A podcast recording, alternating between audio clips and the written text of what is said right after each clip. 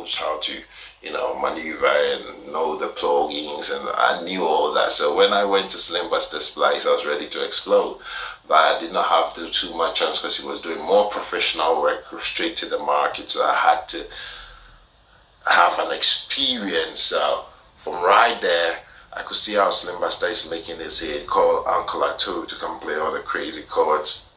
He, he drives with the wherever he goes to the, the David Kwame about and spends time.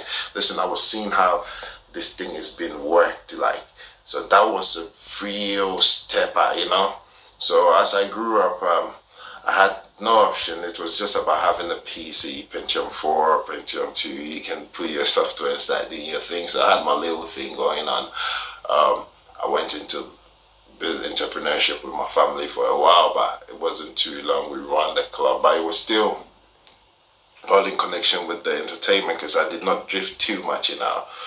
So from Slim Buster's place, I worked with my family for a bit. We were, I was running a, this hotel with the swimming pool and everything. My friends remember that, you know. Yeah, in Achimota, where my friends were. We were managers, you know. Big up Godfred. Lingua Cat was there. Lingua Cat was the DJ. You know, at that time, all this thing haven't even started yet. Lingua Cat was my DJ in the club. Godfred, my partner. Asante, my artist.